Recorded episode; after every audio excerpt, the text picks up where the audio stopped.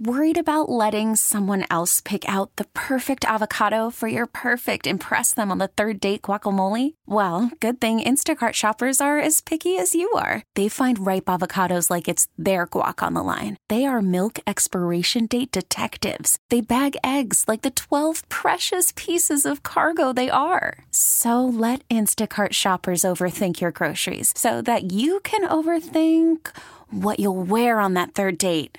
Download the Instacart app to get free delivery on your first three orders while supplies last. Minimum $10 per order, additional term supply. Let's get to uh, our 49ers uh, insider for the San Jose Mercury News, East Bay Times, Bay Area News Group.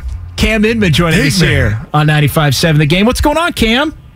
Happy holidays. Just popped out of the uh, 49er locker room and. Um, the gift that are in everybody's locker are some Sonos speakers from Trey Lance, and then the linemen are very excited that he also gifted them custom suits that they're uh, currently getting fitted for. Wow. So, uh, and then, which prompted my question, kind of a smart ass one to them, was, well, what did Brock Purdy get you? And good old center Jake Brendel replied, wins.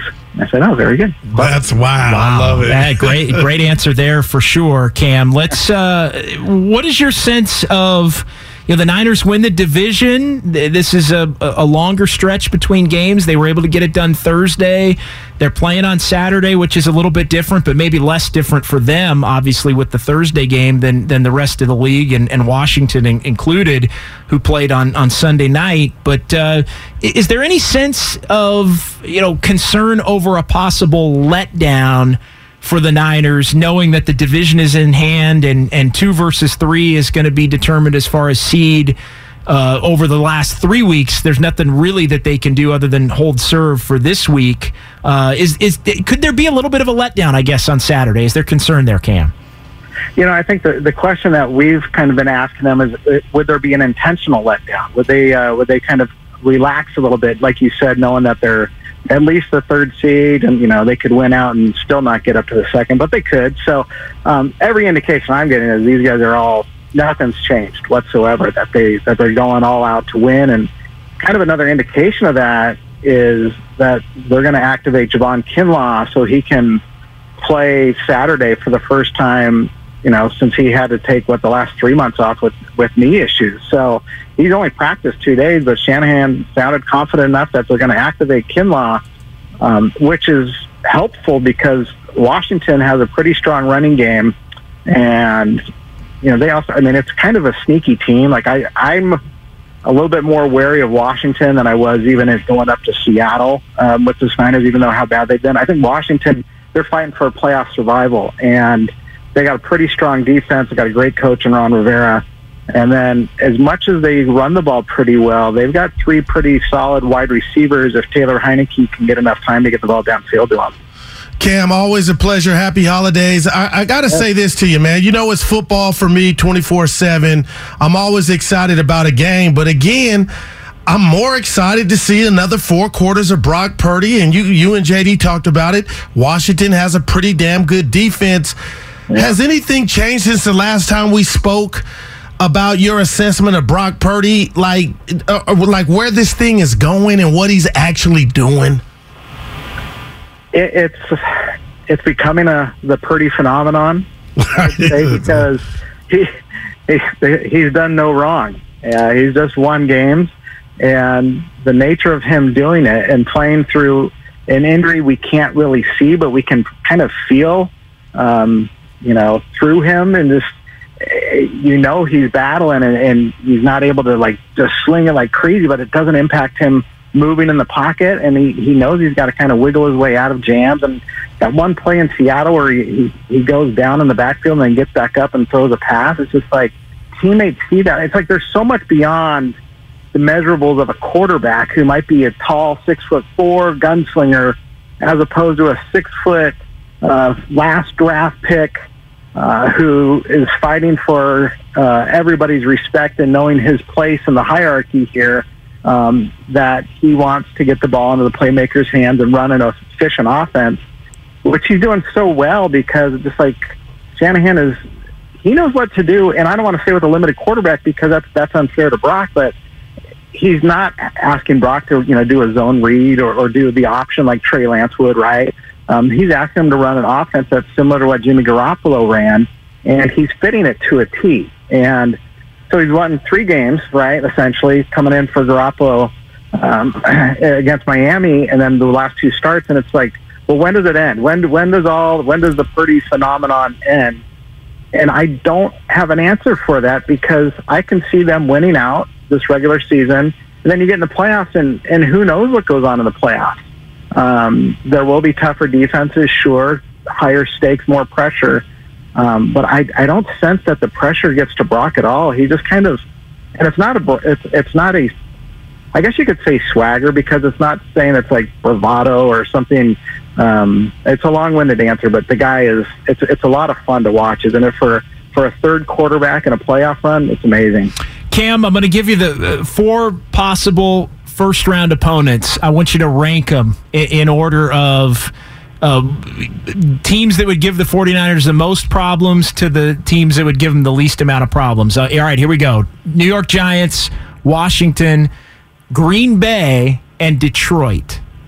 Rank them. From the toughest to the easiest or easiest to the toughest? Easiest to toughest. Um, I, well, I think Green Bay honestly would be the easiest. and it's like, uh, just because I, I know they have Aaron Rodgers' number, I just don't think it's a very good team. Um, and I think Detroit is very hot, um, but I'm still having a hard. Uh, it's like they're they're doing really well, and if they make the playoffs, I just I I don't know if I buy into them that then either. And then then what are we left with? The Giants and who else? Giants and Washington. Yeah, so I, I'm kind of like. I, then I would say the Giants would be next. I say Washington would be the toughest. I mean, this could all change in about 48 hours or whenever they play them um, because maybe Washington's not as good as I think they are. But I think Washington's a strong team. Um, I'm not sold on the Giants. Um, I'm not really sold on that many teams in the NFC. I mean, I guess I am sold on the Philadelphia Eagles defense and some of their playmakers on offense, and uh, that's that's something that would come to terms in what uh, the third week of Jan- uh, the fourth week of January, I guess, is when the NFC Championship game would be. So, um, but I think it's this has been the case all, all season, JD, is like we look at the NFC and think it's wide open. And it's like, well, why not the 49ers? And that's proven proven true, even though they're on their third quarterback. Cam, it's such a violent sport, man. I just keep, and I said this to you months ago, but I just think of Javon Kinlaw and the specimen that he is, but yet there's something in his body that keeps him from on the field. I'm excited to see when he gets back. When do you expect him back? And then also, what have you heard from Deebo? Well, Deebo was just rolling dice in the locker room and having a lot of fun. Uh oh, little Joe back though. he's loud in there doing it. He's, he's pretty fun. You know what? He's, he's he's done that a lot this season. But he's, he was um, he was working on the side on the field um, in practice, which is a great sign considering what two weeks ago he was getting carted off. So um, I think he avoided major injury. I, I don't I don't think they I don't think they play him until the playoffs unless he just wants to shake off some rest, which I don't think he would. I think they'd wait till the playoffs. But it's it's trending really well with him. Um, Kinlaw is.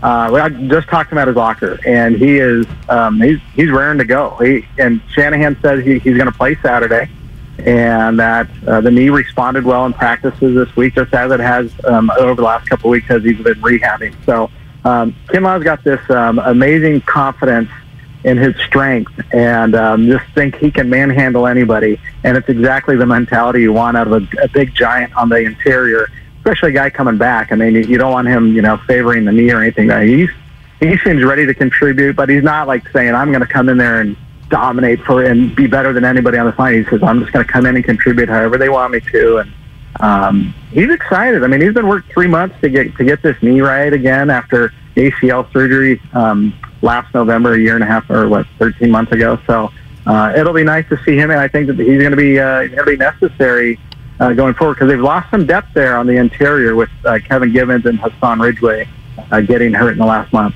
Cam, great stuff. Uh, enjoy a, a, a, rare Friday off, and we'll we'll talk to you. We'll talk to you. Well, I'll talk to you on Saturday. We'll talk to you next week on the show. Okay. Merry Christmas. Happy holidays, guys. Thanks. Be well. We get it. Attention spans just aren't what they used to be heads in social media and eyes on Netflix. But what do people do with their ears? Well, for one, they're listening to audio. Americans spend 4.4 hours with audio every day. Oh, and you want the proof? Well, you just sat through this ad that's now approaching 30 seconds. What could you say to a potential customer in 30 seconds? Let Audacy put together a media plan tailor made for your unique marketing needs. Advertise with Audacy. Visit ads.audacy.com.